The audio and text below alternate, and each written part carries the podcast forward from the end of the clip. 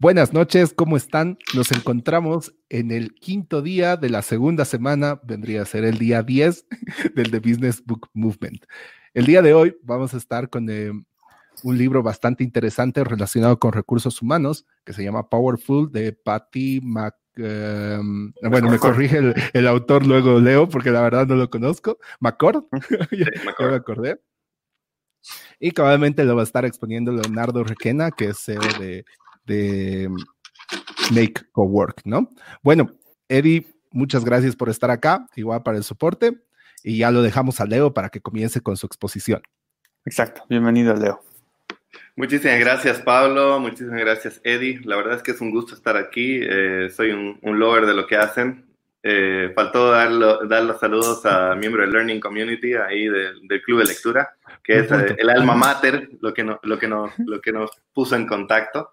Eh, la verdad es que fue un inicio hermoso hace ya casi año y medio que, partimos con, con, ese proyectito eh, y, la esencia es el aprendizaje colaborativo, ¿no? Entonces tuve la oportunidad de por todas esas, ese grupo, el chocar con este libro, porque no, no lo hubiera leído, o sea, tenía otros intereses.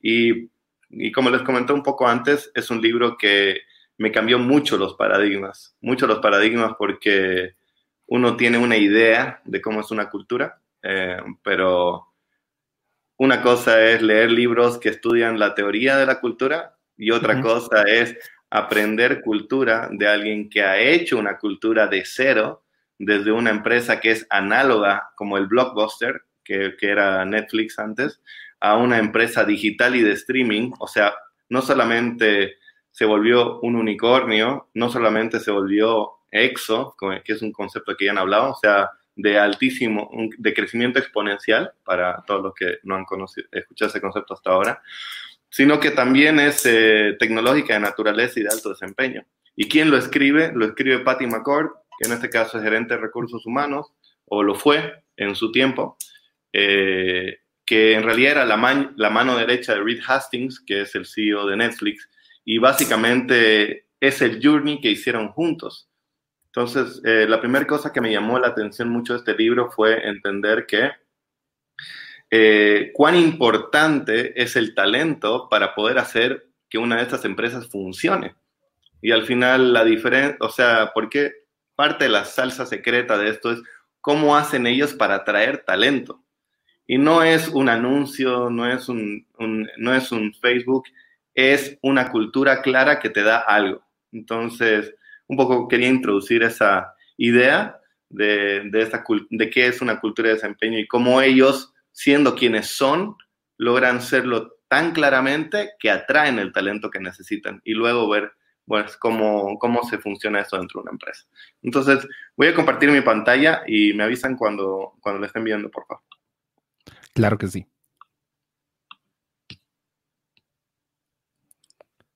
Ahí está. Wow. Perfecto. Entonces, lo que vamos a ver. El Learning Community. Exactamente. Este es el resumen que hicimos en Learning Community. Bueno, muy, muy brevemente, es, eh, es el alma mater del Club de Lectura, eh, que nos reunimos una vez al mes a, a revisar estos libros. Este fue uno de los que revisamos el anterior año. Y básicamente lo que hacemos en las sesiones es aprender en conjunto. Entonces lo que van a ver no es solamente mis ideas, sino son cosas que hemos ido debatiendo y que se, pueden resumir en unos cuantos puntos que vamos a ver ahora. Entonces, como dijimos, ella es Patty McCord, es la capa de recursos humanos eh, de, de, lo que fue Netflix. Estuvo en Netflix desde su inicio, desde el inicio de la locura de Reed Hastings hasta hace un tiempo y muy coherentemente con lo que ella es, llegó un momento en que dijo, ok, mi, mi ruta aquí se cumplió y se fue a, asesorar a otras empresas de alto rendimiento acerca de cómo construir una empresa donde la gente disfrute trabajar. Entonces, una, una persona que walk the walk, eh, me encanta ese concepto que no solamente te habla acerca de lo que lee, ni te habla acerca de lo que estudia, sino te habla acerca de lo que es y en este caso eh, es alguien que hizo una cultura de alto desempeño. ¿Qué se podría decir que es la salsa secreta? Si podemos resumir la primera idea con la que partieron eh, ellos, eh, Reed y Patty, es cómo hacemos una cultura de libertad y responsabilidad. Esa era la primera línea de todo lo que ellos llamaron eventualmente el Culture Deck que vamos a ver al final. Entonces, la combinación poderosa era personas talentosas más un ambiente de confianza con un propósito claro y bien entendido y quitándole toda la basura, todas las reglas y procedimientos y aprobaciones que le quitan libertad y responsabilidad a estas grandes personas. Entonces, repito, las personas son el talento que se sienten seguros de poner sus talentos a la disposición de la empresa, que tienen claridad hacia dónde ir y que no les vamos a entorpecer el camino. Esa es para mí la combinación poderosa de Netflix. Entonces estamos hablando de una cultura de alto rendimiento. Estructuralmente, ¿cómo se descompone esto en valores?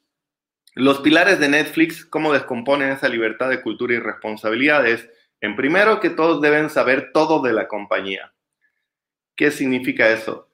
No hay secretos, porque estar secreteando eh, o estar ocultando información es un proceso muy costoso dentro de la empresa y es un proceso de desconfianza.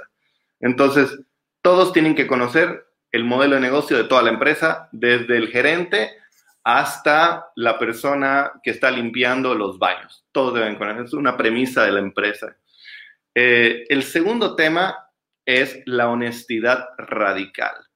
¿Eso qué significa? Básicamente decirte la verdad en la cara y no estarte diciendo medias verdades porque me caes bien o porque quiero poner puntos contigo. De nuevo, bajo la misma idea de que la mentira es cara eh, y cuando yo te estoy diciendo algo bueno, en realidad te estoy haciendo mal porque no te doy la retroalimentación que tú necesitas para mejorar. Luego tenemos personas con fuertes opiniones. O sea, no queremos personas que hagan cosas que se dicen, que es lo que algunas personas buscan. En una cultura de alto desempeño, lo que, ellas, lo que ellos buscan son personas que tengan fuertes opiniones, pero no basados en la inmortalidad del cangrejo, sino basados en datos, basados en fundamentos. Y no, no se trata de que todos opinen lo mismo, sino que puedan defender sus posiciones y que, y que de posturas opuestas salga un entendimiento. Están acciones centradas en el cliente, en la compañía. Entonces, hasta este momento tenemos personas que conocen perfectamente el modelo de negocio, que se dicen exactamente lo que, lo que es, no, se, no, no pierden tiempo mintiéndose. Son personas que tienen posturas muy fuertes, o sea, podemos tener dos personas que opinan completamente distinta y los dos son expertos en la materia. Entonces, ¿cómo, cómo hacemos que estas personas no se saquen la mierda? De? Eso lo hacen poniendo un norte en común, que es teniendo eh, un cliente que les dice a ellos qué está bueno y qué está malo. O sea, ¿Cómo se resuelve esto? No porque tú tienes la razón ni porque nada, porque va a haber una investigación que nos va a decir que el cliente se va a servir de mejor manera. Entonces, finalmente, ok, tenemos hasta este momento un equipo de alto desempeño. ¿Qué debo hacer? Preparar a tus equipos para el futuro. O sea, no, no, no definas cuál es tu equipo en función del pasado, sino prepara tu equipo para el futuro. Haciendo esto, ellos lograron de nuevo una cultura de libertad y responsabilidad. Entonces, ahora lo que vamos a ir viendo es, en orden sucesivo, ejemplos puntuales de cómo estos cinco pilares se cumplen para que eh, puedan ir eh, viendo un poco cómo, cómo es esto. Y todo parte de algo. Tus empleados son adultos. ¿A quién no le ha pasado que entran a la empresa y viene la persona de recursos humanos y dice, ah, mira, aquí está tu súper amigo, eh, esta persona te va a llevar por toda la empresa y todo es súper feliz y tú tratas a este empleado no como un adulto, eh, sino lo estás tratando como un niño, digamos, un niño que no sabe hacer las cosas. Entonces hay que entender que en el contexto de Netflix ellos contratan puro gente nivel A, ¿Y eso qué significa? Que ellos esperan que las personas sean personas listas para el reto. Entonces ellos tienen filtros muy, muy altos de entrada. Entonces, entendiendo que son personas adultas, maduras, que están y que son las mejores, son de alto rendimiento, ellos parten de la otra premisa. Toda la empresa debe tener, debe entender todo el negocio. La mejor manera de enseñarle algo a alguien no es hablarle acerca de léete un libro de liderazgo, es que vivan el liderazgo por una situación que han tenido que enfrentar, por un problema serio de la empresa que tienen que, que tienen que enfrentar. Entonces, aquí habla mucho de el valor del aprendizaje de los problemas. Y por otro lado, también reconoce que cuando todos entienden lo, todo el negocio de la empresa y todos entienden cuáles son los principales problemas de la empresa, todos se hacen responsables de encontrar una solución. Entonces, en vez de perder tiempo haciendo algo sin saber por qué, todos saben el problema de la empresa. Entonces, esto, ¿qué requiere de la empresa? Requiere que tengamos una comunicación clara y continua sobre el contexto del trabajo que se debe realizar. O sea, todas las personas tienen que saber por qué hacen las cosas y para qué hacen las cosas. Y esto qué va a hacer? Va a ser que utilicemos los conocimientos de todas las personas justamente para encontrar las soluciones sin, sin desperdiciar cosas. ¿Qué pasa normalmente cuando, el, cuando la información no fluye necesariamente porque tienes una estructura muy jerárquica? Puede ser que la persona de muy abajo no sepa cuál es el problema de la empresa porque no se lo comunicó bien y eh, no va a saber cómo, cómo, cómo encajar su pieza a la solución. Y por otro lado, ok, tenemos personas que saben qué deben hacer, no le hagamos la vida difícil, digamos. Son personas maduras. Quitémosle políticas y procedimientos y reglas y aprobaciones que normalmente ponemos porque nosotros tenemos miedo de darles libertad a las personas. Entonces, es súper importante siempre saber si esa política realmente es necesaria. Y ellos dan el ejemplo de las vacaciones, que todos lo vamos a entender. Si quieres pedir vacación, tienes que tener tantos días acumulados. Si quieres gastar algo, tienes que justificar tus gastos. ¿Por qué tenemos esas políticas ahí? Y ellos dicen, no, las personas saben cuándo tienen que tomarse vacaciones, saben que tienen responsabilidades y van a gastar lo que tengan que gastar. Entonces, en vez de ellos estar creando procesos de aprobación para cosas que no agregan valor a la empresa, en realidad ellos dicen, ok, hagan lo que tengan que hacer y internamente van creando métricas de buen y mal uso del dinero. Entonces es una manera diferente de, ver, la, de ver el, el, tema de las políticas y procedimientos.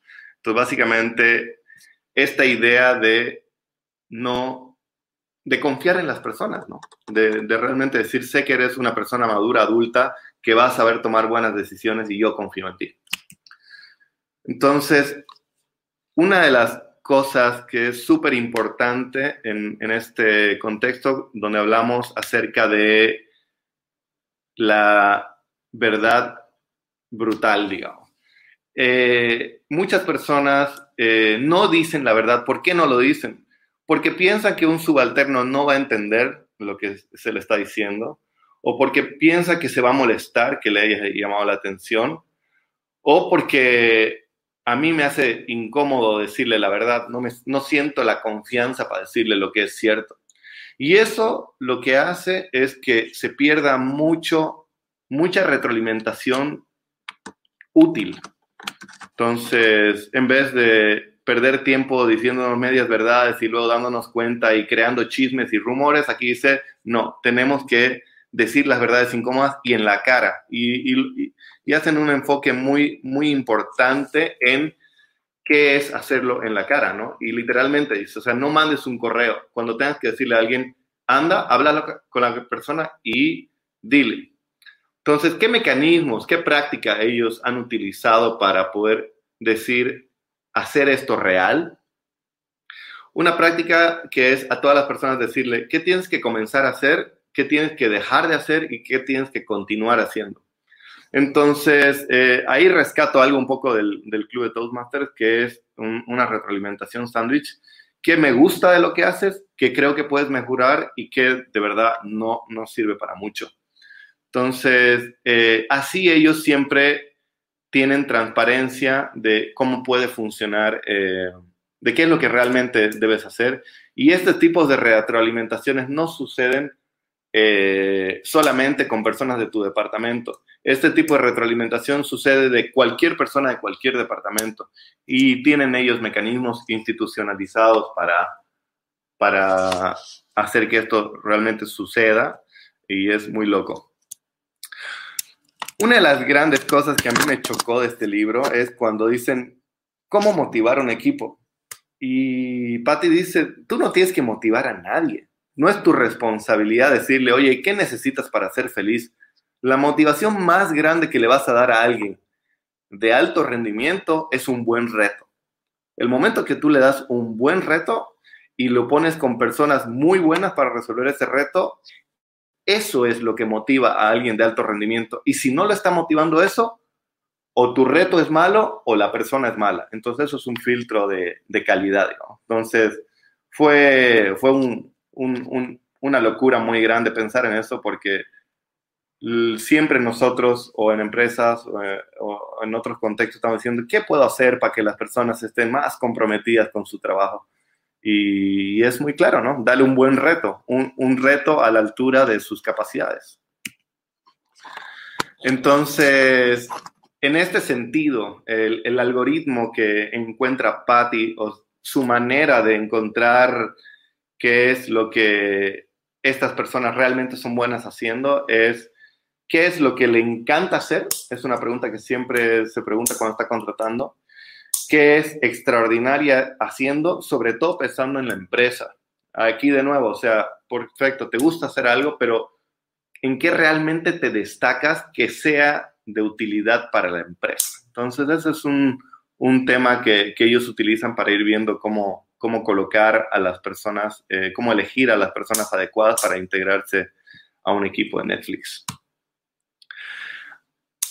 Luego hablamos acerca de estas personas que son, ok, alto desempeño, ultra motivadas, que quieren resolver un problema, que es muy común que hayan personas muy capaces que dicen A y que dicen B y que, y que qué tiene que suceder.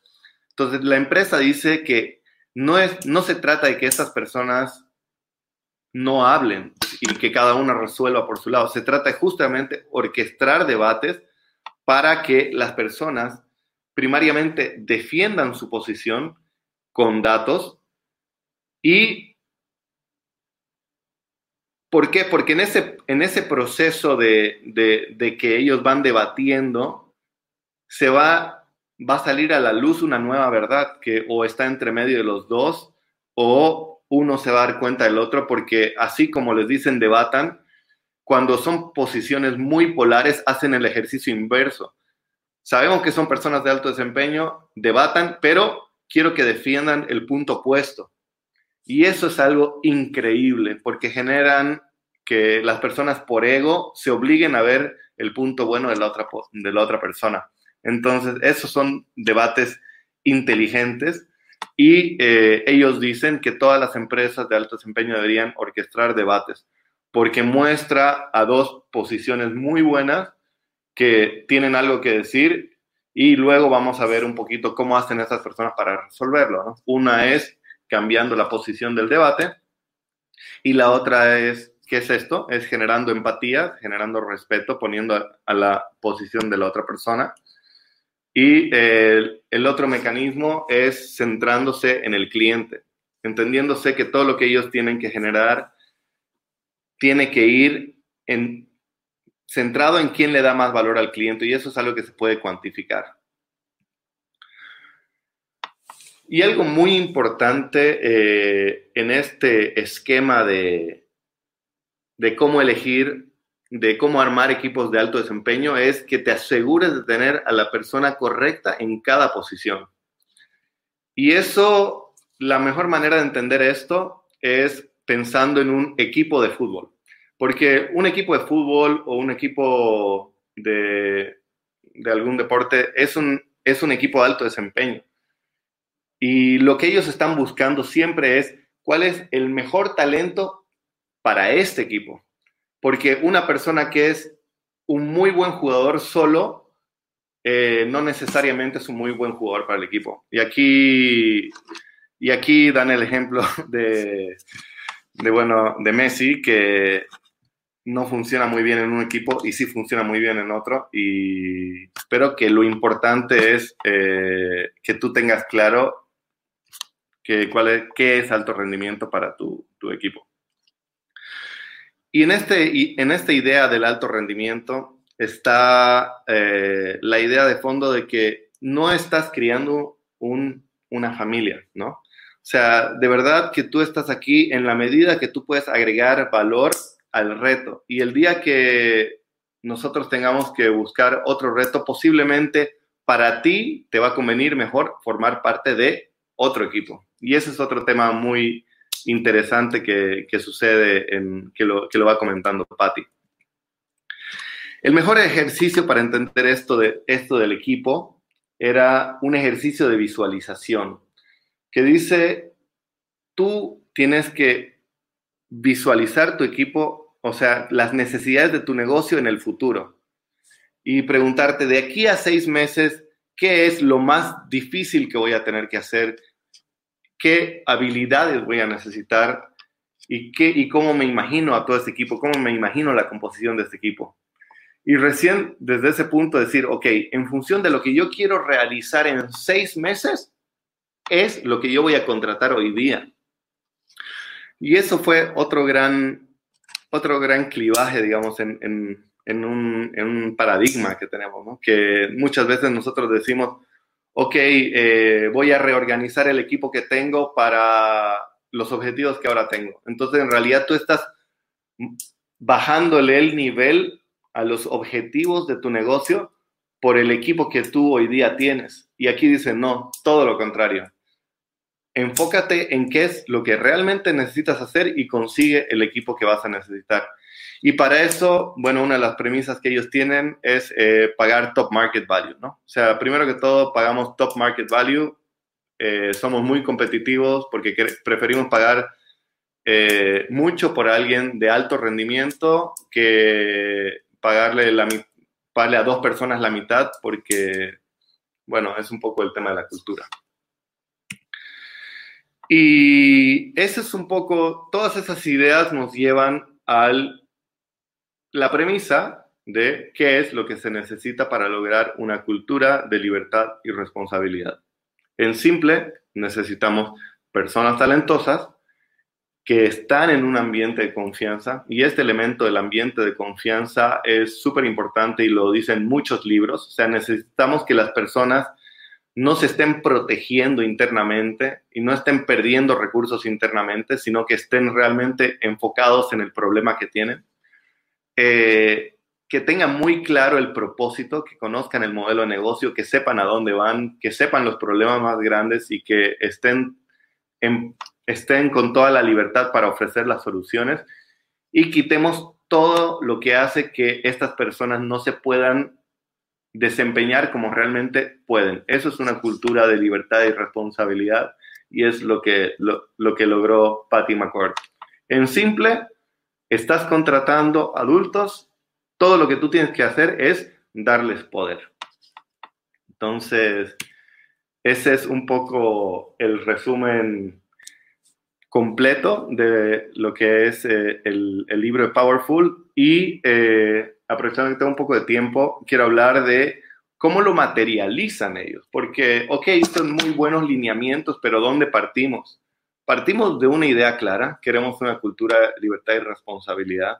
Partimos de esos cinco elementos que enfocaron la cultura, pero la manera en la que ellos implementaron esto en Netflix fue desde el día cero, armaron un culture deck, que era un PowerPoint con estos valores que estaban plasmados y disponibles a toda la empresa.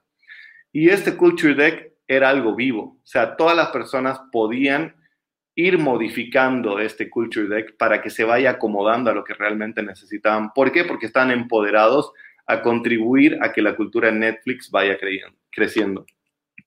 Entonces, ¿cómo se ve el Culture Deck de Netflix? Bueno, nuestros valores son lo que más valoramos. Juicio, comunicación, impacto, curiosidad, innovación, coraje, pasión, honestidad y desinterés son los valores que ellos identificaron que hacían que esos principios se cumplan dentro de la empresa. ¿Qué principios? Primero, alto rendimiento. Un lugar genial significa geniales colaboradores. Somos un equipo deportivo, no una familia, y no medimos a la gente por la cantidad de horas que pasan en la oficina. Entonces, básicamente estamos contratando personas responsables que eh, son adultos y que, y que están a la altura del reto. Tenemos una cultura de libertad y responsabilidad. Nuestro modelo trata de aumentar la libertad del empleado para atraer y nutrir personas innovadoras. Entonces, la flexibilidad es más importante que la eficiencia a largo tiempo. Entonces, estamos en una cultura donde no perdemos tiempo en lo que no necesitamos y donde todos son responsables de avanzar. Tenemos que dar contexto y no control. Básicamente, nosotros confiamos en las personas, entonces les tenemos que decir por qué estamos haciendo las cosas y no impedirles que ellos puedan tomar las decisiones que deben tomar. Estar altamente alineado y poco, poco acoplado. De nuevo, tener muy claro el norte y dónde van. Pagar, pagar sobre el precio mercado o a precio mercado. Ahí tener muy claro que en una cultura de alto rendimiento, los jugadores top del mercado no van a trabajar a descuento. Entonces, ellos tenían políticas muy buenas donde decían que tenían que pagar eh, muy bien y que incentivaban a que todas las personas estén siempre viendo otras alternativas de trabajo porque ellos decían, o sea, tú tienes que saber cuánto vales en el mercado y si estás listo para el reto y yo te necesito, te voy a pagar lo que, lo que mereces. Eh, y acerca de las promociones y desarrollo, entender que el, el vehículo de Netflix es un vehículo de desarrollo y es una gran oportunidad para que ellos sobresalgan con el trabajo que ellos pueden, pueden hacer. Entonces, están en un lugar de alto desempeño, rodeados de gente de alto desempeño y tienen que aprovechar esto para salir adelante. Eso es un poco un ejemplo de qué era el Culture Deck, que era la manera en la que ellos fueron fueron implementando esto internamente. Eh, a todas las personas que nos siguieron hasta aquí, yo les recomendaría que se metan a Netflix, que bajen el Culture Deck. Ahora creo que tiene muchas hojas y se van a dar cuenta exactamente cómo hacen hoy día, después de 10 años de evolución, para implementar la cultura. Entonces, ese es un poco el resumen del libro. Media hora cabal. Así cabalito le has dado los, los 30 minutos casi. bueno, quedó en 28. bueno, ahí Eddie, no sé si tienes alguna pregunta, comentario.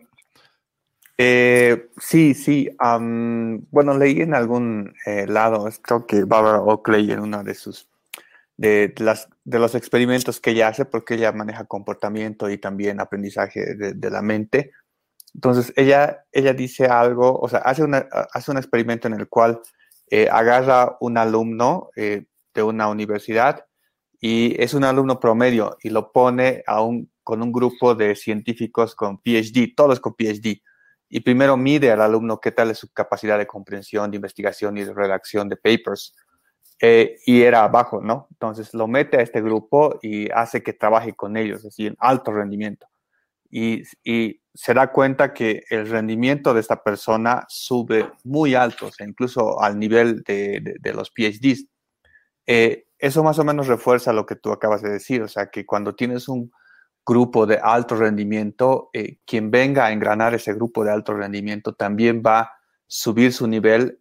¿Por qué? Porque está viviendo en un, en un, en un nivel alto, digamos. Entonces, habla algo de eso, desmenuza el libro del comportamiento de las personas en equipos eh, de alto rendimiento. En realidad, ellos parten de la premisa que todos son de alto rendimiento. O sea, básicamente la vara de contratación es mega alta y no, no es la única empresa que, utiliza esa lógica.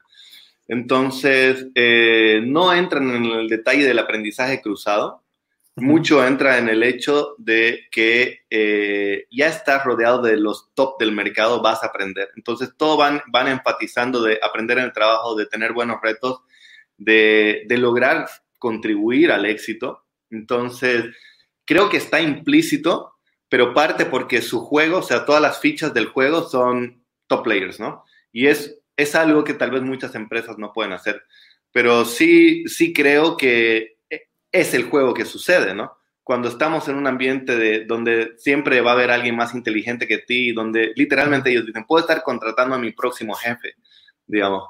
Eh, quisieras que este sea tu próximo jefe y, sí, digo. Entonces, se trata de eso, o sea, entender de que todos pueden así ser más brillantes y, y, eso habla de, de, esta tensión, ¿no? De tensión, de tensión de inteligencia. Entonces, ahí también se ve, ¿no? Personas con posturas muy fuertes, cómo hacen ellos para, para resolver sus diferencias. Eh, y eh, lo que yo entiendo de eso es que ahí se, sea un, un, proceso de aprendizaje en conjunto, ¿no? Los dos están, están aprendiendo, están validando sus bases de conocimiento porque tienen que tenerlo fundamentado. Entonces están ahí, están creciendo juntos, se están poniendo en tensión, Entonces creo que se da eso eh, y se da me parecería en un, en un contexto muy, muy heavy.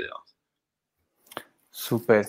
Eh, um, bueno, otra, otra consulta en relación a, a, ese roce que tú dijiste de personas súper eh, capacitadas, porque siempre hay egos, o sea, y es obvio, cuando contratas a alguien que sí cree que sabe y sabe y tiene un alto desempeño, también va, va, va a tratar de liderar, ¿no? Entonces, eh, bueno, volviendo a otro libro, no sé si, han leído algo de Steve Jobs. Steve Jobs eh, cuenta eh, que él igual armaba equipos de alto rendimiento y cuenta una de sus historias cuando era niño. uno de sus vecinos se dedicaba a pulir piedras, entonces metía, recogía piedras del río y lo metía en una máquina. Entonces dice que a Steve le enseñó cómo pulir y él vio que metía unas piedras normales a la, a la máquina esta pasó toda la noche puliendo y al día siguiente él fue a ver y eran piedras súper brillantes, ¿no? Entonces él hacía una analogía y decía que eh, el rol de un líder es eso, o sea, cuando tú tienes montón de, de, líderes por debajo, o sea, gente de, alto de alta capacidad, entre ellos siempre se van a rozar, pero en el roce se van a pulir, o sea, en el roce se van a entender y el rol de un líder es hacer que no se maten y realmente se pulan, ¿no? Entonces, no sé si eh, Patty McCord habla un poco de, esta, de, cómo ellos se pulían, o sea, cómo, cómo resolvían tanto problemas como retos grandes, ¿no? Sí, el, cómo ellos lo resolvían era cuando tenían posiciones muy, muy fuertes, y estamos hablando de egos muy, muy grandes, les decían, ok, perfecto, cambien de posición. O sea, tú tienes que defender la posición del otro y tú tienes que defender la posición del otro. Entonces, como e, era duelo de egos, entonces ellos se obligaban a ganar. Y en ese ganar, ellos qué hacían? Entendían cuál era la lógica, cuál era el sentido detrás de la posición del otro. Entonces, después de hacerlo y hacerlo, decían, a la mierda, tenías razón. O sea, como que lograban esa empatía, porque justamente porque estamos hablando de egos que no van a perder. Entonces, ok, si tengo que defender la, la otra posición del debate, así el killer del debate va a ir a defender y en ese proceso de armar argumentos se va a obligar a comprender la posición de la otra persona. Entonces, eso, eso me pareció súper, súper elegante. Y luego estaba este otro tema, que era entender que no se trata de quién tiene la razón, se trata de muchas veces decir, identificar una prueba y realizar datos. Y luego que el resultado del dato te diga quién pudo servir mejor al cliente. Entonces, ellos siempre metían el, componente de cliente. ¿Quién le agrega más valor al cliente? Cuando había la duda, porque entonces ya no se trata de mí, ya no se trata de ti. Encontremos un punto intermedio para resolver esta conversación. Es, ok, ¿cómo medimos la efectividad de esta solución en unidad de valor al cliente? Entonces, creo que eso igual es súper útil y, y servía un poco para lograr esto. Y en específico del liderazgo, Patty le da mucho enfoque a que estos líderes dentro de la organización, ella le llamaba capacity enablers, que era habilitadores de capacidad. Entonces ellos decían, nosotros necesitamos muchos habilitadores de capacidad. ¿Qué es eso? Que, que puedan armar estos y orquestar estos equipos de alto rendimiento para que funcionen como deben. Entonces, el rol de liderazgo, ellos decían, era darles muy buenos retos, acorde al reto, y siempre ellos estar pensando al futuro. Y, y tener a todas las personas muy claras en el, en el modelo de negocio y en el problema. Entonces, un ejemplo muy claro era que ellos decían, eh, ¿qué pasa si, si, yo como líder sé, sé perfectamente el problema y, y, y, a mi subalterno le preguntan y, y, él no lo puede entender? ¿De quién es el problema? Y ella decía, no es de la incapacidad del subalterno, es de la incapacidad tuya de poder hacerle entender el verdadero problema. Entonces, el momento que tú domines el problema, vas a poder explicárselo a tu abuela, digamos. Entonces, si no, no estás dominando el problema y es un problema tuyo.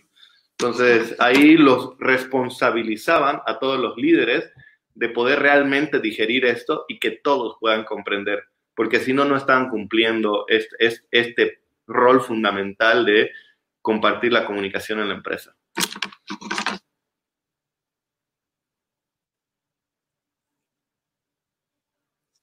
Hola, hola. Buenísimo. pensaba que se había, igual pensaba que se había desconectado. Yo también, ¿no? Todos, ahí con cara de pixel. no, pero buenísimo.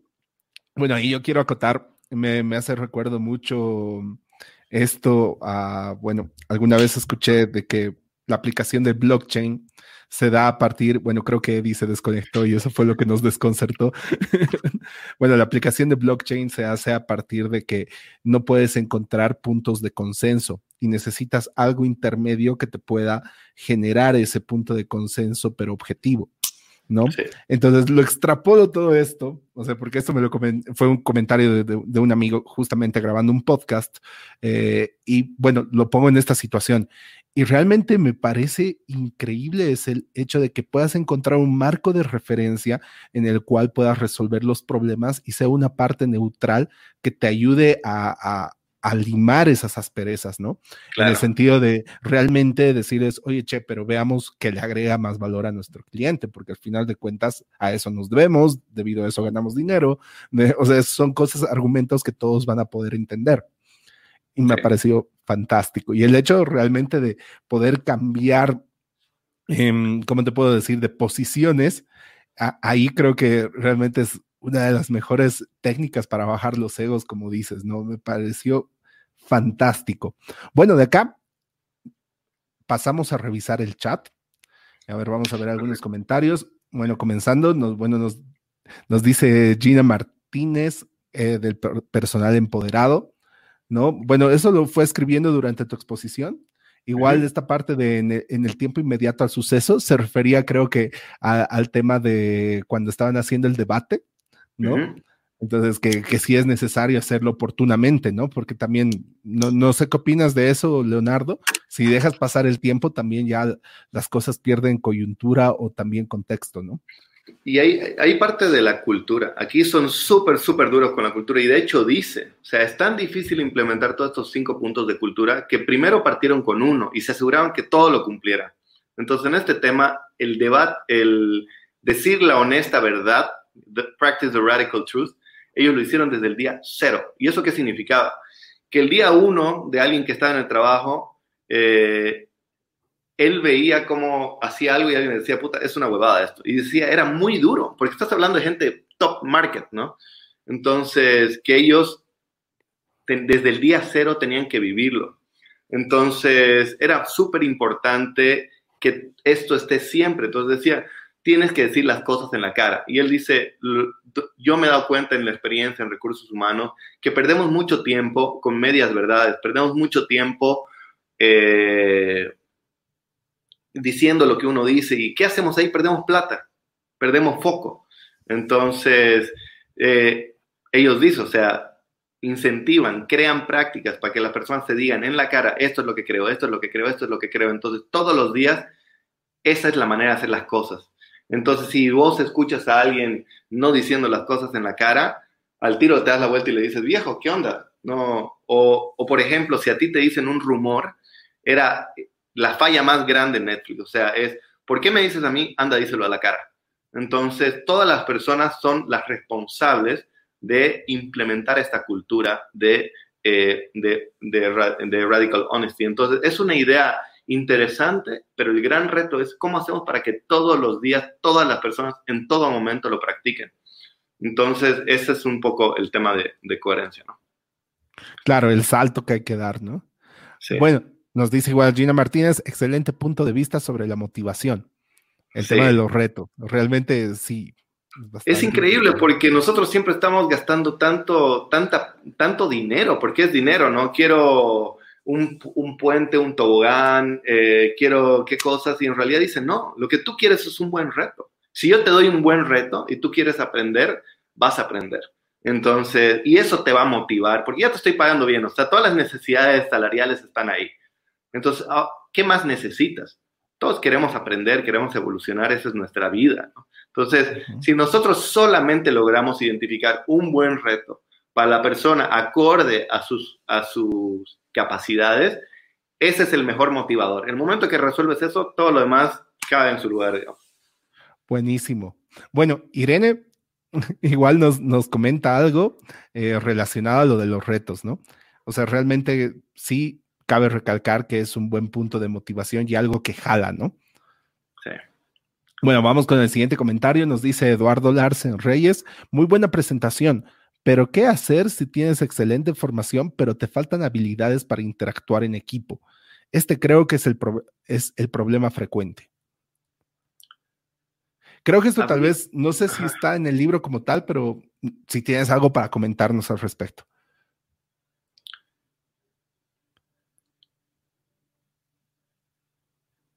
Creo que al final tiene mucho que ver con las prácticas, o sea, cómo nosotros hacemos que las personas lo hagan. Entonces, hay mucho de learning by doing, o sea, a ti te van a tirar, o sea, posiblemente no eres muy bueno hablando con personas, pero vas a tener que resolver un problema y vas a tener que resolverlo, entonces vas a tener que hablar.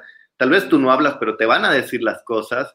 Eh, cada cierto tiempo hay debates donde todas las cabezas de la empresa te están explicando todos los modelos de negocio. Entonces tú estás en cualquier unidad de la empresa, eres nuevo, pero desde el día cero vas a darte cuenta cómo todas las personas hablan de todo.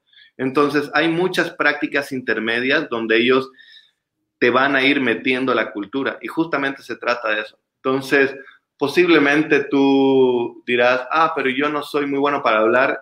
Aquí dicen, viejo, eres alguien de alto rendimiento, eres alguien que quiere aprender, te hemos contratado porque eres bueno para resolver retos, figure it out, digamos. Entonces, eh, va por ahí. Es, es, una cultura dura y ellos dicen, no somos una cultura para todos. O sea, si, si, es, si estas reglas del juego no te, no te gustan, eh, hay otras empresas. Estas son nuestras reglas del juego. Exacto, no, y ahí, o sea, adecuándome tal vez a los términos del libro, igual pienso que puede ser una oportunidad de tener el reto y de que pueda ser tu motivación, o sea, de que realmente pases de un estado A a un estado B, ¿no? Y, tal como dice Leonardo, realmente eh, el, hecho de hacerlo es lo que te marca, ¿no? tu propia experiencia es lo que te da mucha, mm, mucho más conocimiento, ¿no? Porque empiezas a conocer la variable que eres tú mismo, Que nadie te la puede dar, no te pueden dar los consejos o algo así, o sea, te, empiezas a conocer mucho más y en diferentes situaciones.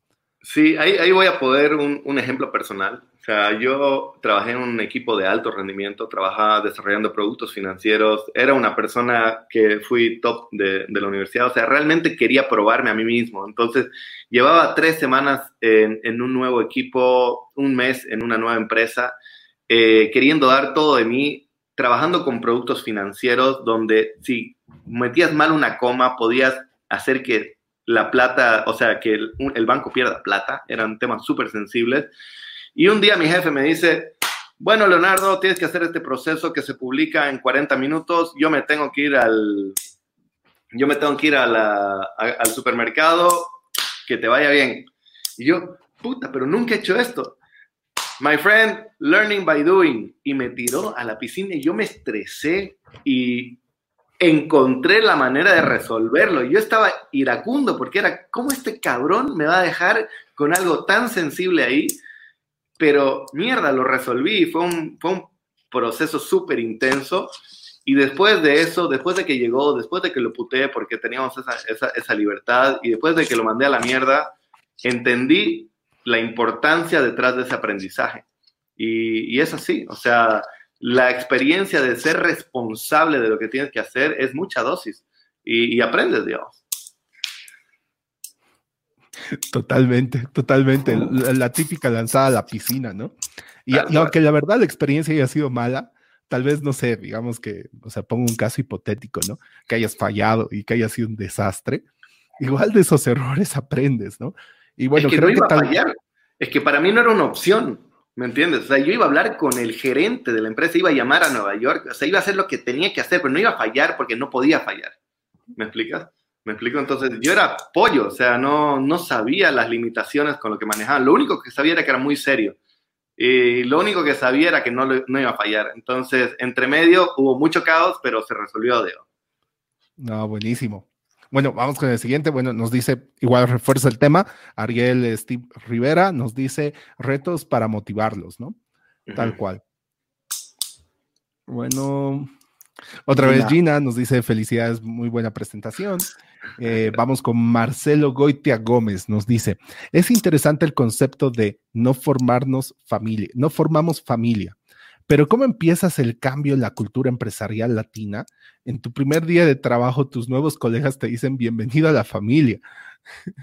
y bueno, complementa con ¿cómo empiezas para cambiar este tema cultural? ¿El libro da recomendaciones? Perfecto. Me parece genial porque hay que poner en contexto, ¿no? O sea, que Netflix sea una cultura de alto rendimiento que funciona en Estados Unidos no significa que todo eso te vaya a funcionar acá. O sea, aquí tenemos otra cultura, tenemos otros cánones. Tú vas a tener que tropicalizar y de nuevo, cada empresa es su propio DNA. Entonces, lo que tú tienes que entender es qué es lo que quieres hacer. Entonces, no, aquí no hay, no hay, retas, no hay, no hay recetas calcadas.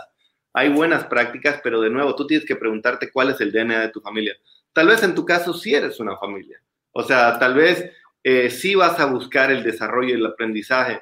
Y posiblemente eso es una, empresa, por ejemplo, eh, una universidad. Una universidad donde todos aprendemos. Entonces, donde nos ayudamos, donde evolucionamos, donde los docentes aprenden de los alumnos y posiblemente ahí el concepto de familia funcione mejor. Ellos están diciendo, en un contexto de alto desempeño, donde nos estamos peleando por el top talent, donde, donde tenemos que atender muy bien a un cliente y si no lo hacemos bien se me va la figura.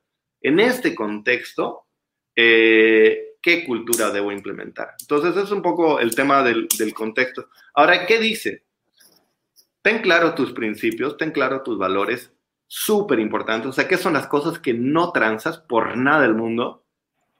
Y de todas estas cosas que te estoy diciendo que te pueden funcionar, y yo les recomiendo que lean el libro porque va mucho en detalle en la realidad de cómo los implementaron, dice, parte por una cosa. Haz una cosa, hazla muy bien, asegúrate de que funciona en todas las personas, de que el CEO lo vive, de que todas las personas son, haz eso muy bien y después agrega una más. Y ellos dicen, ¿por qué? Porque ser muy coherente es muy difícil. Es muy fácil poner tres, tres, o cuatro valores y que estén ahí plasmados en, en un libro que nunca vas a ver. Es otra cosa que tus valores lo vivan todas las personas de tu empresa, ¿no? Entonces, ese es el reto.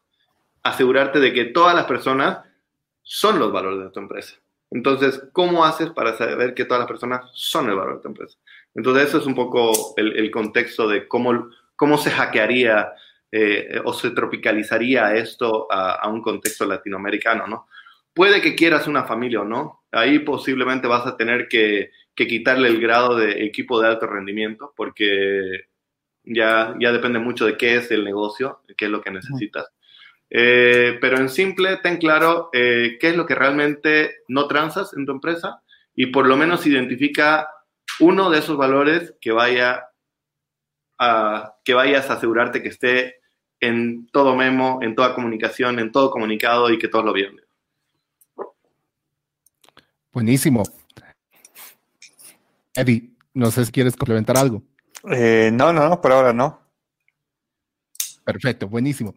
Bueno, vamos con el chat. Nos dice Denis Ruiz, hola, ¿qué tal? Mándeme un saludo. Saludos, Denis, y gracias por seguirnos en la transmisión. Está Marcelo Serrano, nos dice, el libro describe varias, diversas técnicas. ¿Cómo las relacionamos y ordenamos en un todo coherente en lugar de aplicar solo las herramientas que más nos han impactado? Mm. Creo que ahí sería bastante importante el tema de que ya estaba organizado en el deck, no sé, o sea, podríamos ver ahí su aplicación como tal, no, no sé si me equivoco, ¿qué opinas de eso, Leo? O sea, yo entendí lo mismo, que básicamente, ok, estoy escuchando estos 30 minutos, ¿qué puedo implementar? Un poco así lo entiendo. Eh, nunca va a haber un, un un, shortcut, ¿no? O sea, ahorita te estamos diciendo cosas importantes que yo pude rescatar. Siempre lo mejor va a ser, si te interesó hasta este punto, si, si aguantaste los 50 minutos de charla, léete el libro. O sea, nunca nadie mejor que tú para madurar lo que, lo que puedes madurar y por favor luego compartirlo con nosotros, digamos. Eh, pero si quieres entender cómo se ha hecho, de nuevo, tienes, eh, va a haber el resumen de esta presentación a tu disposición hay otra presentación más de Learning Community, posiblemente podemos poner los dos ahí para que tú veas cuál te sirve mejor. Eh, y de cualquier manera, eh, fíjate, el Culture Deck y al final es toma lo que te sirve. O sea, no que, que, la receta haya sido de Netflix no significa que sea tu receta. Entonces creo que es, ustedes tal, vez me van a, me, van a, van a compartir conmigo, digamos, ven muchos libros, aprenden de muchas cosas. Creo que no se trata de, leer todos los libros de pe a pa, sino entender qué es lo que te sirve y qué es lo que no te sirve, ¿no? Exacto. Ahí complementando, una vez eh, en el Startup Weekend yo manejo este, este, tema de cosas, nos decían con el tema de los mentores, ¿no? Cuando viene un mentor, alguien te da un consejo, es como un chicle, ¿no? Tú mascas el chicle, le sacas el jugo y lo demás lo botas. Porque nada, nada te va a servir al 100%. Tú tienes que saber digerir qué es lo que te puede servir. Y es lo que estamos haciendo con los libros, ¿no? O sea, no es que 100% lo tienes que seguir, es, son consejos que tienes que saberlos digerir, ¿no? Tal cual. Y testear quizás también. Claro. Sí, es validar, ¿no? O sea, no, hemos leído, hemos practicado, hemos debatido, hemos encontrado la luz, ok, ¿cómo lo ponemos en práctica? Yo creo que ahí es donde se genera la sapiencia. Exacto, la, la, conexión de la teoría y la praxis. Bueno, Vamos con Cristian Soto, nos dice, buenas noches, Leo, gracias por el webinar. Pregunta, si tuvieras que clasificar este libro respecto a qué espectro del negocio toca, ¿lo verías más como recursos humanos o business? Es imposible. Aquí lo que te dice este libro es recursos humanos es business. O sea, la principal responsabilidad de recursos humanos es conocer el modelo de negocio y que todos sepan el modelo de negocio y no perder tiempo en, en otras cosas, digamos. Quitemos todo lo que es política, que todo se automatice, donde realmente nosotros tenemos que asegurarnos es entender tan bien el modelo de negocio, porque nosotros vamos a elegir el talento que va a ser parte de este negocio. Entonces vamos a encontrar las mejores maneras, pero ¿cómo voy a elegir el mejor talento si no sé exactamente el modelo de negocio, todos los problemas? Entonces ellos decían, eh, no es que yo tenga que saber de inteligencia artificial, pero tengo que más o menos cachar cuáles son los problemas, cuál es la realidad.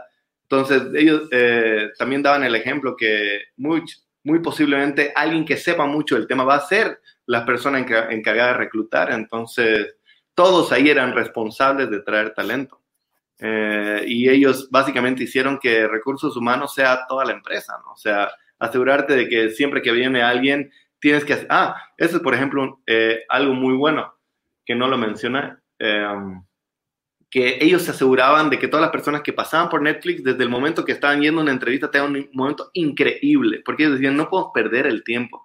Desde el momento que ves a alguien que desconoces, todas las personas tenían que ir a preguntarle, hola, ¿cómo estás? ¿Qué haces? Entonces, ahí damos el, el, el, nivel de importancia del talento. Entonces, eh, un poco aterrizando esto a la, a la pregunta de Cristian, en realidad, este libro te diría que el recurso humano es el negocio para estas empresas de alto desempeño, porque si no, no, no, lo, no lo logras, digamos. Eh, y yo un poco comparto mucho eso, eh, y por eso me encantó tanto el libro, porque yo soy un fiel creyente de que una empresa es tan buena como el talento que tiene. Entonces, aquí lo, que, lo interesante de, de este libro es que te dice, si tú logras articular una cultura tan poderosa, esa es tu herramienta de contratación, porque las personas van a ir porque quieren el mejor reto. Y eso es todo lo que tienes que resolver. Entonces, eh, vas a hacer muy lean el proceso de, de, reclutamiento, porque básicamente las personas te van a pedir, quiero trabajar contigo porque sé que eres el líder del mercado y estás resolviendo retos que nadie más está resolviendo y me vas a pagar lo mismo que los demás. Y quizás ahí no solo por, por, la empresa, sino por las personas que están ahí dentro, ¿no? Porque claro, algunos siempre tienen ídolos del mercado, Dios, que sabes, ah, esa persona es increíble, está haciendo esto, no sé, lo he visto en tal charla, algún día quisiera trabajar con él o algo así, o ella, ¿no? Y entonces Ajá. vas buscando esas opciones y a veces se te da, ¿no? Puta, literal, o sea, yo terminé el libro y era como que, mierda, Pati, ¿dónde estás? Quiero, quiero aprender de ti, lo que sea que haga, voy a hacer tu, tu, chasqui, digamos. Ahí, Pero eh, trabajo contigo. Sí. Sí. Eh, complementando a eso, eh, bueno, yo tuve una experiencia cuando, cuando estuve en Estados Unidos. Eh, fuimos a visitar una aceleradora y ellos tenían una persona, no, no recuerdo bien el cargo, pero alguien que manejaba la cultura organizacional del lugar. Entonces, él se encargaba de transmitirte solo la cultura, ¿ya? Él nos ha guiado, nos ha mostrado cosas, nos ha invitado a café, nos ha charlado de la empresa y luego nos enteramos de que su rol era ese, ¿no? Su, su trabajo era recibir a las personas, hacerles vivir la experiencia que es trabajar ahí y, y, y, hacerles sentir bien, ¿no? Pero muy impresionante lo bien que lo ha hecho, o sea, cómo nos trataba, se nota que estaba muy capacitado, que solo ese era su trabajo. Incluso eh, en una parte cuando nos mostró una, eh, una sala de reuniones, había una foto de que el presidente Obama los había visitado. Entonces ellos, el lugar donde se había parado el Obama, lo han puesto un redondito, o sea, como la, la, el escudo de la Casa Blanca, ¿te ubicas? Entonces, claro. muy, muy, muy, muy interesante. Eh, y, y tienes razón, o sea, que, que a veces no le damos mucha importancia a transmitir eh, la cultura que tenemos como empresa, hacerles sentir que aquí es distinto. Y no sé si designar a una persona para eso, pero, pero me pareció muy interesante eh, esa práctica, ¿no? Sí, en ese mismo ejemplo, digamos, me, me imagino que has tenido otras situaciones, digo. ¿Cómo es, esto te cambió a ti tu experiencia? ¿No? Bastante buena, ¿no? Porque es, es bien distinto. Es muy distinto que o el jefe o alguien de recursos humanos o cualquiera te, te, reciba, te muestre en una reunión, te hable cosas, sus presentaciones, pero se notaba que esta persona, además era joven, era, era vintage, era otro, otro tipo de, de, tipo, ¿no? Y, pero se notaba que él sabía eso, o sea, que, que no sé si había estudiado, pero sabía lo que hacía, o sea, nos miraba muy bien, nos estudiaba muy bien, nos, nos, llevaba al café, nos explicaba cosas, se sabía muy bien la, el tema de la empresa, los proyectos que estaban ahí, conocía muy bien a las personas, o sea, se notaba que sí sabía lo que hacía. Qué genial. Uh -huh. Buenísimo. Vamos con la siguiente. Nos dice igual Ariel Steve Rivera. Uh, bastante larguita que ocupa toda la pantalla el comentario.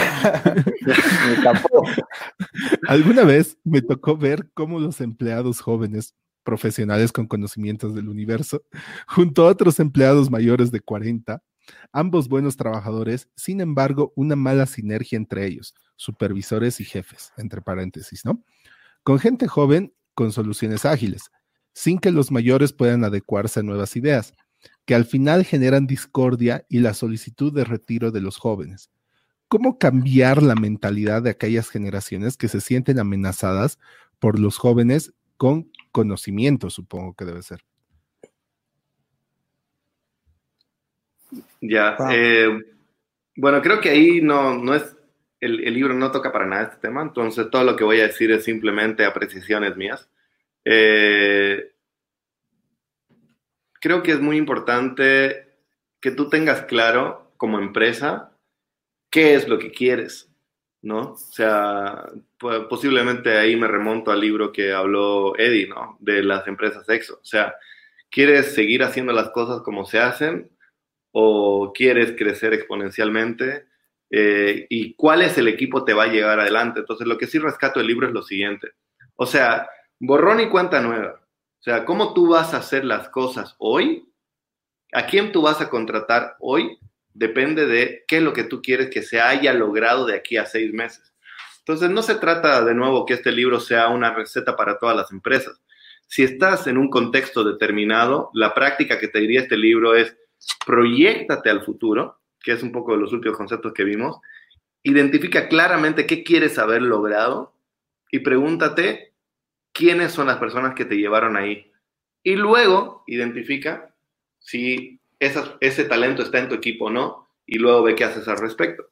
Entonces, un poco el contexto de, de la familia o el contexto de las personas mayores y los jóvenes no necesariamente es un tema, es una polaridad, pero sí podemos extrapolar a muchas empresas familiares que han crecido de manera orgánica a lo largo del tiempo, donde hay esa tensión de, de lo nuevo versus lo viejo. Eh, yo creo que hay valor en todo, pero mucho, mucho va a depender de qué es lo que tu negocio necesita para los próximos seis meses, por lo menos, o un año. Entonces, es, esa respuesta debería resolverse de eso, porque no se trata de, de seguir más de lo mismo, Dios, no necesariamente. Entonces ahí vas a preguntarte si necesitas una, una empresa más ágil o si necesitas la experiencia de las personas y cómo es la mejor manera que rescatas eso para el bien del atender a tu cliente, ¿no? Porque se trata de eso. Creo que ahí, para complementar, creo que es bueno ver esos puntos intermedios de negociación entre distintas partes, ¿no?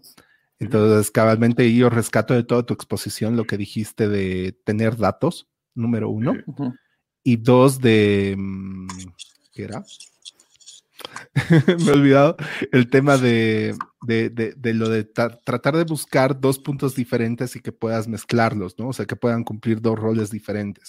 Creo que eso podría ser interesante. Y bueno, aplicándolo, digamos, a, tal vez la realidad boliviana y tal vez en algún momento lo que a mí me ha tocado vivir, creo que sí, el tema de los datos son muy importante. Y segundo, también para, para una persona joven, creo que es importante el saber mostrar su trabajo y el saber comunicar. Que no siempre sea, posiblemente no, o sea, por ejemplo, si es tu jefe directo, la persona de la cual dependes, por así decirlo, y su opinión es la que escala hacia arriba, entonces, hay que ver otras maneras alternativas de cómo también tu trabajo tiene, que ser mostrado en otras instancias. Cosa de que tampoco no, no se quede simplemente con la perspectiva y visión del jefe que tienes arriba, que quizás no es la persona con la que te llevas bien, por así decirlo, ¿no? Entonces, mm, es, es, es una pequeña, es un pequeño comentario de acuerdo a mi experiencia. O sea, Creo que tal vez no tiene nada que ver con el libro, pero no, va por ahí. tiene mucho, porque al final es poner, es contextualizar los comentarios, ¿no? Y ahí el tema es de nuevo, ¿cuál es la cultura de la empresa? O sea, si estamos hablando de una estructura súper jerarquizada, donde todo, todo lo que sube tiene que haber bajado por ese mismo carril y donde si no te da la bendición el jefe, no, no, no vas a llegar al jefe del jefe, esa puede ser una cultura, ¿no? Entonces la pregunta del millón es, esa estructura cumple los propósitos que necesitas para de aquí a seis meses.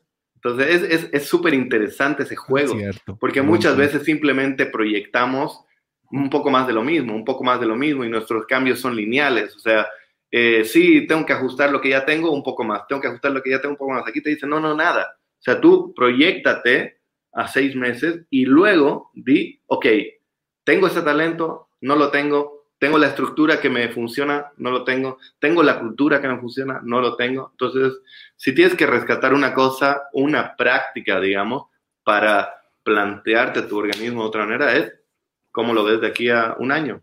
Entonces, te vas a permitir ser creativo sin las restricciones actuales de cuál es tu estructura hoy día. Sí, tienes mucha razón. Cierto. Vamos con lo siguiente. Nos dice Eduardo Larsen Reyes, ¿qué empresa en Bolivia tiene altos estándares? Se les dejo la pregunta para ustedes. Me abstengo de comentarios. ¿Qué empresa de Bolivia tiene altos estándares? Bueno, yo creo que depende de qué es alto estándar, ¿no? altos estándares de calidad, altos estándares de qué. Eh, lo que yo puedo juzgar es básicamente lo que conozco eh, entonces, muchas veces vas a poder juzgar algo por el resultado. Entonces, ¿qué podemos ver?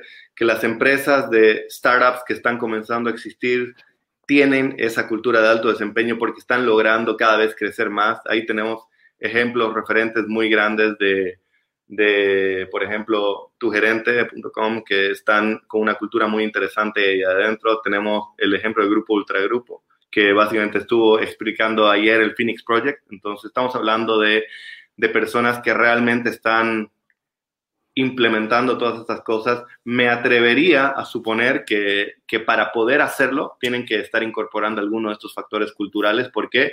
Porque son ambientes muy dinámicos y de mucha iteración. Entonces, básicamente están naciendo con un mindset distinto. Entonces, creo que, creo que eso es algo cierto. Y luego está un poco lo que uno conoce, ¿no? Yo conozco Tweety, que es una empresa principalmente de marketing digital, pero que son unos locos que que realmente están encontrando mejores maneras para ofrecer soluciones tecnológicas diferentes a la empresa.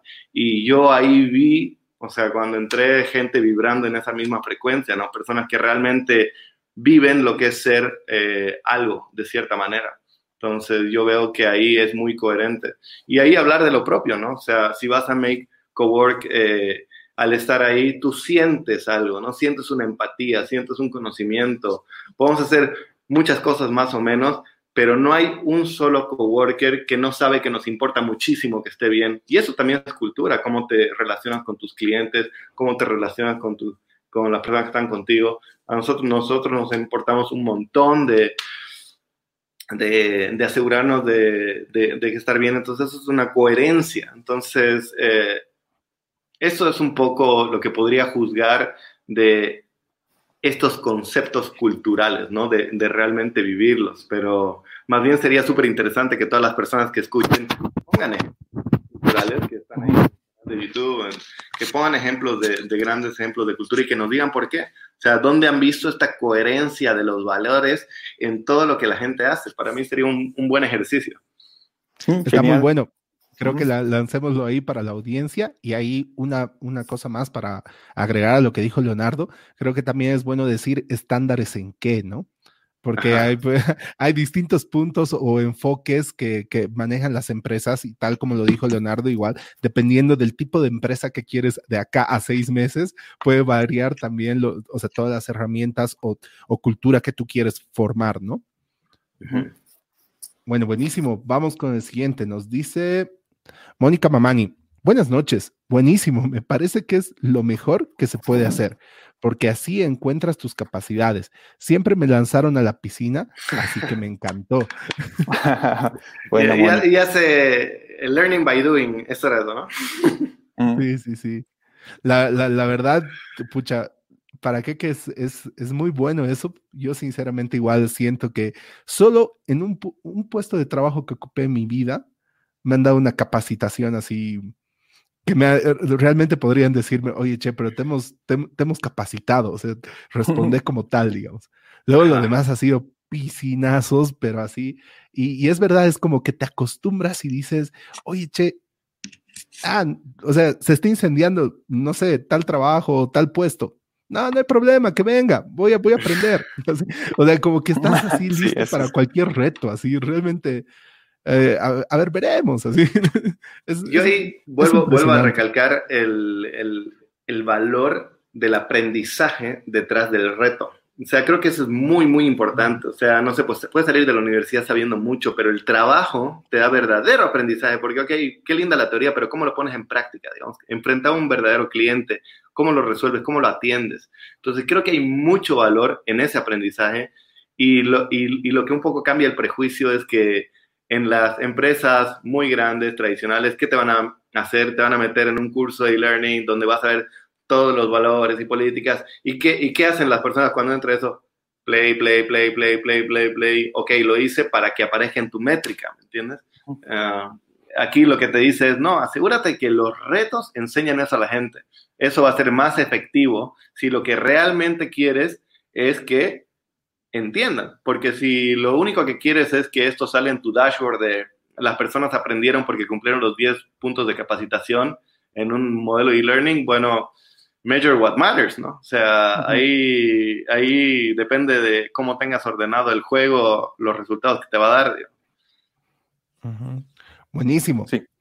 Vamos con la siguiente pregunta. Guido Argana nos dice, el libro menciona variables que ayudan a seleccionar las personas top. Ah, esta pregunta. Creo que pregunta. y lo leí como comentario, mil disculpas. Ya. Eh,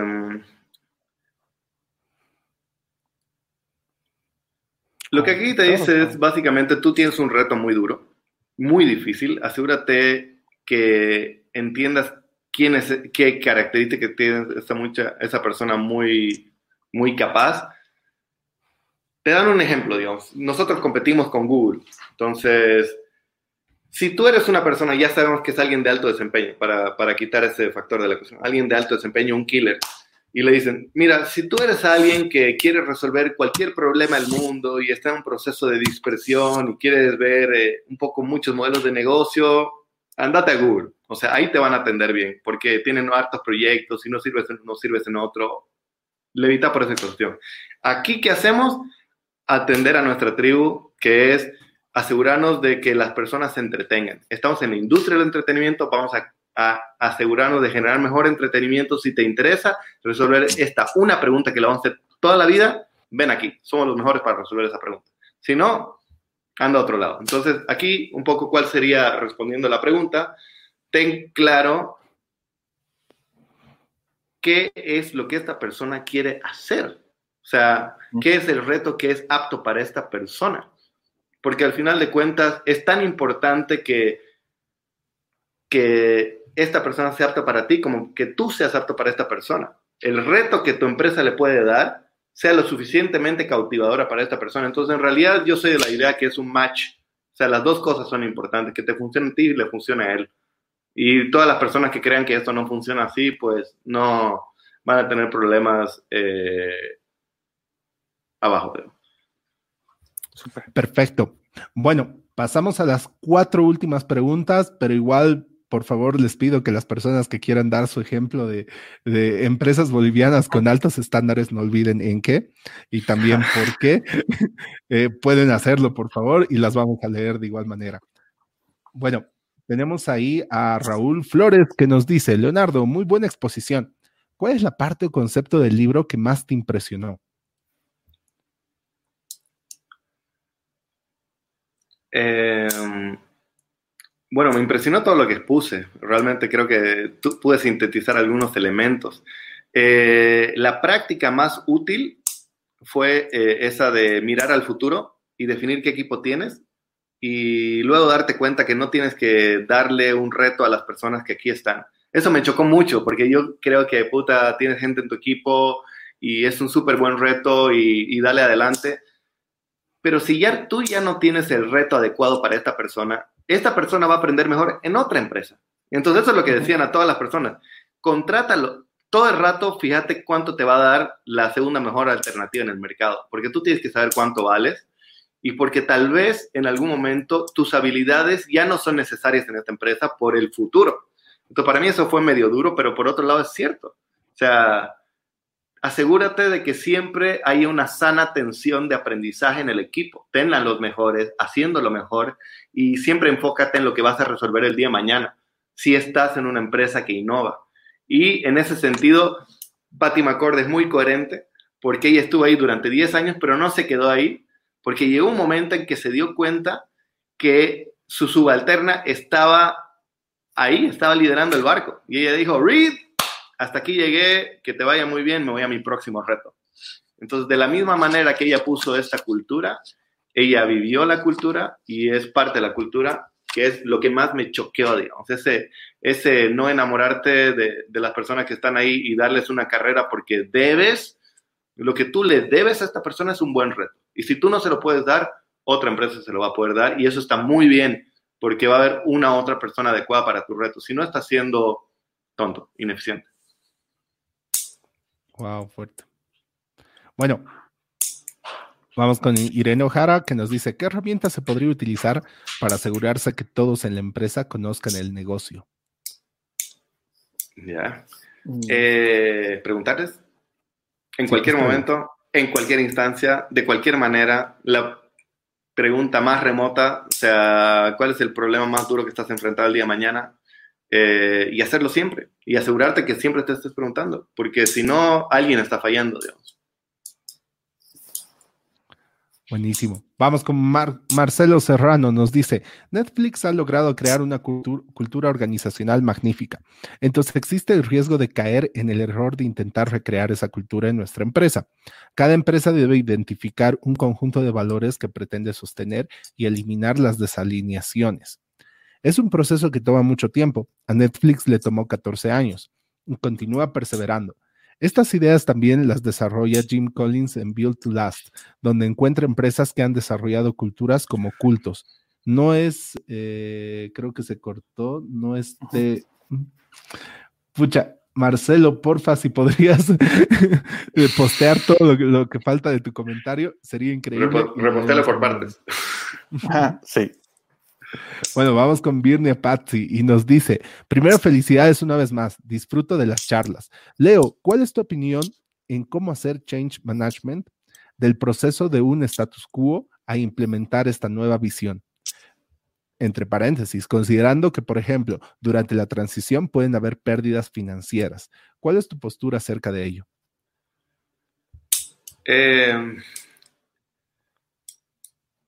en el mundo de las finanzas, y sé un poco de eso, eh, el capital no puede determinar tu negocio. O sea, el, capital está al servicio del negocio. Entonces, primero que todo, tienes que tomar una decisión estratégica. O sea, todo lo que es cash flow a un lado. ¿Por qué? Porque si vas a tomar una decisión estratégica, mínimamente asegúrate que sea estratégica. Y luego agregas restricciones, ¿no? Luego dices, ok, ¿qué presupuesto tengo? Si vas a hacer change management, me me voy a ir de lo que decía el libro de Exo de Ismail Salim, que decía, ten claro cuál es el, cambio más grande que tienes que realizar en tu empresa. Asegúrate de que primero funcione en un equipo, en, en un extremo de la empresa, pero que este equipo esté súper alineado y que tenga toda la libertad para implementar estos cambios, un poco rescatando lo de, lo de Paddy McCord, quítale toda la grasa que tiene entre medio para que tengan la libertad de hacer lo que hacen y que este equipo pruebe que funciona. O sea, que este equipo pruebe que la cultura funciona, que este equipo, pruebe que esta nueva forma de hacer las cosas, o sea, básicamente crea una startup dentro, dentro de tu empresa y ponlo en el extremo para que la empresa no le agregue restricción. Cuando estos funcionen y cuando estos vibren y cuando estos puedan ir creciendo porque les creaste resultados, comienza a crecer de ahí. Entonces, esa es una manera en que se podría comenzar eh, a implementar este tipo de cosas. La otra sería, eh, cómprate una startup, si tienes el suficiente capital, pero ahí no funcionaría para esta ecuación donde tenemos eh, problemas financieros. Acerca del problema financiero, lo factorizamos en la decisión tienes que hacer esto, eh, pero tienes que asegurarte que tienes eh, gasolina. O sea, tienes, tienes que asegurarte que tu cash flow te va a permitir hacer esto. Y si no, tienes que, tal vez no vas a poder tomar esa decisión estratégica ahora porque sin gasolina directamente no puedes avanzar y vas a tener que entender qué, qué es lo que realmente tienes que hacer. Perfecto. Complementa Birnia Patsy con otra cosa, ¿no? Además, el triángulo de aprendizaje dice sí, 10% uno aprende mediante la educación formal, capacitación, libros, etcétera. 20% peer-to-peer learning, intercambio de experiencias. Y 70% haciendo y trabajando. La pregunta es, ¿cómo podemos diseñar una conexión entre estos tres? Porque tampoco podemos negar que los otros dos catalizan y permiten generar conocimiento dentro de una empresa. Eh, creo que ahí estamos en un área del comienzo de que no hay recetas. O sea, si ese mix te funciona a ti para aprender súper, digamos, eh, todas las personas van a ser distintas. Eh, y, y, eso, ¿no? O sea, si hay que simplificarlo a una sola cosa, asegúrate que haya un reto muy, muy fuerte frente a la persona. Y si tiene un reto muy fuerte a la persona, esta persona va a entender si necesita peer-to-peer learning, si tiene que preguntarle de lado, si tiene que preguntarle de arriba, si tiene que ir a investigar, si tiene que meterle streaming. O sea, esta, esta persona lo va a resolver. Pero dale un buen reto. Un reto que sea acorde a su nivel de competencia, porque si no lo vas a agobiar y si el reto es muy, muy, muy bajo, se va a aburrir se va a ir, digamos. Entonces, un poco el estado de flow. Yo la verdad soy fan de este 70-20-10. Ah. es algo que también incluso ha sido uno de los motivos por los cuales yo he empezado a hacer podcast. Y, y, realmente eh, sí, creo que concuerdo mucho con lo que dices, Leonardo, en el sentido de que necesitas el reto, porque el reto te lleva a la experiencia. Pero lastimosamente, cuando la experiencia ves que tú tienes tus propias limitaciones, entonces tienes que ir buscando alternativas de cómo poder generar esa interacción o ese aprendizaje social, ¿no? Y ahí va ese 20% y es algo por lo cual yo dije, oye, che, este 20% medio que falta en mi entorno, me falta también a mí, entonces, oye, haré un podcast o haré otras cosas relacionadas a este tema, ¿no? Porque el 10%... Hay, hay que agradecer a la ecuación, entonces. sí, eh, realmente el 10%, bueno, bueno, hay otros factores más, digamos, pero está ahí en mi listita de cómo iniciar. pero más o menos este 70-20-10 fue algo que a mí, a mí me, para qué, que me marcó para esa decisión también, ¿no? Eso fue parte, ¿no? Pero creo que... ¿Qué rescataría de eso? Balance. O sea, yo rescataría balance. Que tú tienes que encontrar el balance que te funciona, que te funciona para los retos que necesitas. Eh, ¿Para qué? Para estar siempre retado, ¿no? O sea, el, el, momento que el ser humano deja de aprender, muere. Entonces, aprende, digamos, siempre va a haber un reto digno de ti y, y, esto te va a ayudar a encontrar tu mix que necesitas para salir adelante. Pero encuentra el balance y, y encuentra las cosas que te importan, digamos, ten clara tus prioridades. O sea, eso, walk the walk. Eh, si es algo importante para ti, lo vas, le vas a dar el espacio a tu agenda, así como están en este preciso momento dándole todos los días es porque es importante para ustedes y gracias a Dios porque es súper importante para nosotros. A lo que le das tiempo crece. O sea, a lo que le, prestas, le das atención crece, ¿no? Y es muy cierto eso que dices del balance, ¿no? Por el, por el hecho de que, eh, eh, o sea, tienes ahí tres estadios, el aprendizaje teórico, el social y el, del, y el, y el aprendizaje práctico que te dice el 70-20-10. No es que esté escrito en piedra, digamos, ese 70-20-10, yo creo que se puede balancear y ver qué es lo que más necesitas según el momento en el que te encuentras, ¿no? Sí. Buenísimo. Vamos con Verónica Vaca, nos dice, las personas merecen saber la verdad de sus perspectivas en tiempo real, ser radicalmente honesto. Bueno, nos remarcó un conocimiento del libro. Esa es una premisa de, así lo dice Patty McCord, y no sé, o sea, es así. Buenísimo. Gina Martínez, bueno, creo que te mandaba un saludo, simplemente nos dijo Leo. Hola Gina, muchísimas gracias, buenísimas las preguntas. Me alegro que sigas aquí. Buenísimo. Y ahí para ya terminar, Marcelo Serrano nos dice, Disney, Nordstrom, 3M, HP, Walmart, ¿realmente viven sus valores? Supongo, no sé si es, realmente viven sus valores. No, no era pregunta, perdón. en Bolivia, un ejemplo es el club The Strongest, literalmente traducido el más fuerte. Más allá del estilo de juego, en más de sus 100 años ha enfrentado grandes retos, como rearmar su, su equipo después de que su primer plan, después de que su primer plantel, bueno, supongo que se refiere a lo que, bueno, murió todo el primer plantel, ¿no? Cuerpo, ah, cierto, cuerpo técnico, dirigentes y fanáticos fueron a la guerra del Chaco. Años después, todo el primer plantel muere en un accidente aéreo y tiene que rearmarse. Realmente viven sus valores, prohibido desistir en, y bueno, los puntos suspensivos. Marcelo, nos privas de poder responderte. Totalmente. Pero sí, sí, sí, si vemos esa, la historia, realmente sí, tal como la contó Marcelo, es, es totalmente coherente, ¿no? Sí. Porque, porque ¿para qué vivir la muerte de todo, de todo un plantel, dirigentes y todo eso? Creo que es algo que realmente una, em, imagínense que en una empresa se mueran la mayoría de sus, no sé, de sus miembros y rearmarse es algo ya súper fuerte. Sí. No soy stronguista, por si acaso. bueno, creo que eso sería todo. Miren, no sé si para finalizar quisieran comentar algo más, Leo, Eddie, o si no, con eso ya habríamos terminado. Eh, bueno, yo para luego dar la, palabra a Leo, eh, primeramente gracias. Eh, muy buen libro. yo lo tenía en mi radar igual hace tiempo y no, no lo podía leer.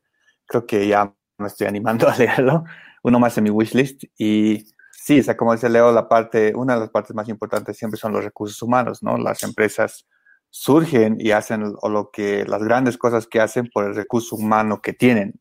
Y hay varias muestras, ¿no? Desde las charlas o el libro que habla de Steve Jobs o de alguno, o hasta mismo Elon Musk o, o algo así. Siempre grandes empresas tienen eh, grandes personas por detrás que están sacando, ¿no? Entonces, eh, excelente libro, así que gracias Leo por, compartirlo. No, no, más bien muchísimas gracias por la oportunidad. Es un privilegio estar aquí y poder compartir esto con ustedes. Eh, si yo tuviera que dejarle algo a todas las personas que siguen aquí, sería eso. O sea, si van a, hagan una cultura, porque es súper importante. Si ustedes hacen bien una cultura, van a poder hacer que la organización vibre en cierta frecuencia. Y eso es fundamental. Si tienes que hacer una cosa bien, haz una buena cultura. Y si quieres saber cómo, lees el libro, tiene muy buenos tips, no para que los implementes todos, sino para que tengas una idea de cómo lo hicieron en otro lugar, que realmente walk the walk, digamos. Súper. Buenísimo. Bueno, simplemente para finalizar, o los, a los 15 que siguen, muchas gracias por su tiempo y bueno, también a todas las personas que han estado durante la transmisión. Eh, realmente como eh, creo que es lo más valioso que tenemos y tal cual como dice Leo, Eddie, a lo que le dedicas tu, tu atención realmente es algo a lo que le das importancia. Entonces, bueno, simplemente les pido unos minutos más y que porfa puedan llenar la encuesta de retroalimentación de, para, de la evaluación del día. Eh, se las pasé por el chat, igual pueden encontrarlo en notion360.co diagonal día 10 y bueno, nos vemos el siguiente lunes. Que tengan muy buena noche y buenas noches, Leo. Buenas noches, Eddie. Gracias. Chao. Que le vaya súper.